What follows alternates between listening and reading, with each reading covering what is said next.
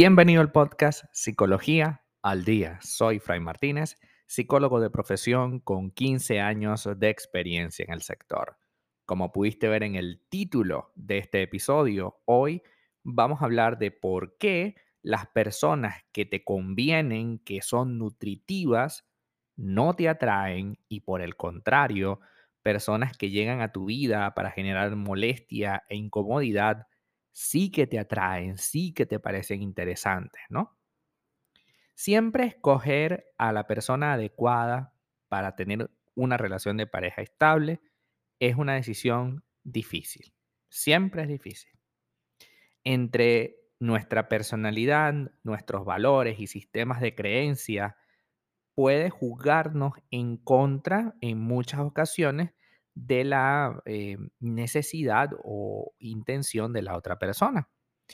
Sin embargo, es posible que hoy estés frente al gran dilema que pareciera que no te atraen esas personas nutritivas que sí te convienen y quizás conozcas otro tipo de personas, por ejemplo, las egocéntricas, las conflictivas, que sabes porque lo has vivido en anteriores relaciones que no te convienen, pero sin embargo te atraen de manera extraordinaria.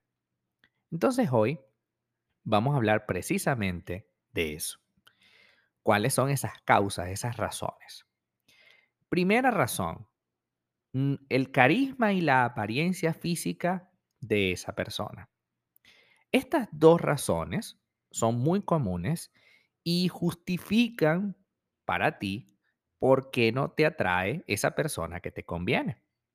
Y es que ciertamente alguien egoísta, egocéntrico y narcisista pueden ser al principio realmente encantadores, carismáticos y llamativos.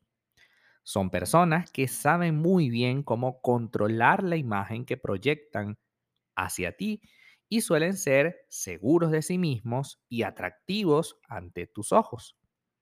Una persona más calmada, introvertida, que necesite un poco más de encuentro, de intimidad para poder profundizar en sus virtudes, es alguien a quien quizás no le has dado la oportunidad porque te llevas, te encandilas con las primeras luces.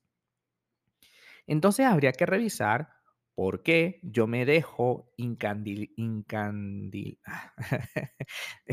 me dejo encandilar, encandilar, sí, me, me, me, lleva los ojos, me lleva las circunstancias, me lleva su apariencia y su carisma atractivo. Sin embargo, yo sabemos, porque hemos tenido experiencia, que este tipo de personalidades egocéntricas y narcisistas no nos convienen.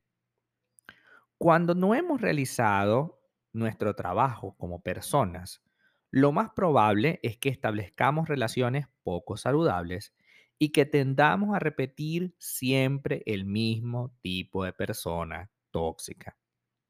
Y es muy probable que este tipo de personas tóxicas te llegues a acostumbrar.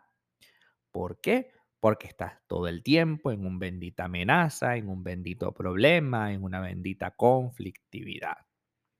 Y es probable que las personas que sean más equilibradas te parezcan que no tienen esa chispa, esa cosa, porque claro, el equilibrado no va a estar gritándote o golpeando una mesa o, o saliendo corriendo detrás de ti, ¿no? Entonces, lo que ocurre no es que te interesa este tipo de relaciones, pero es que estás súper acostumbrado y tienes que hacer el trabajo interno de entender que una persona que es posesiva, que es conflictiva, siempre te va a hacer daño.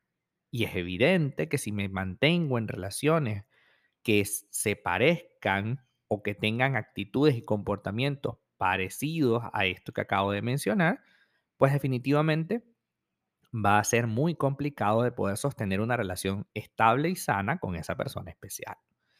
Entonces, importante, em, entender que el estilo de, comunicación que hoy tienes, que te ha llevado a mm, darle espacio, a darle cabida a personas incómodas, conflictivas, egocéntricas y narcisistas, definitivamente es el camino equivocado. Y hoy tenemos que rectificar y reconocer que si no hemos tenido suerte en el amor, suerte entre comillas, es porque no estamos cambiando de eh, filtro con el cual adquirimos una responsabilidad con alguien.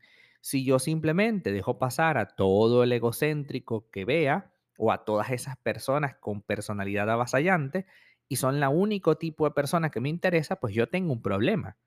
No me puede interesar un único tipo de persona. Cierto que tenemos eh, ciertas cualidades que nos interesan, por supuesto que sí, pero también tenemos el deber de revisar otras formas de entender el amor. Es importante que le demos oportunidades a personas que quizás al principio puede que no te deslumbren como lo hice, lo hacen otras personas de tu pasado, pero las personas de tu pasado te llevaron a circunstancias que tú no quieres vivir.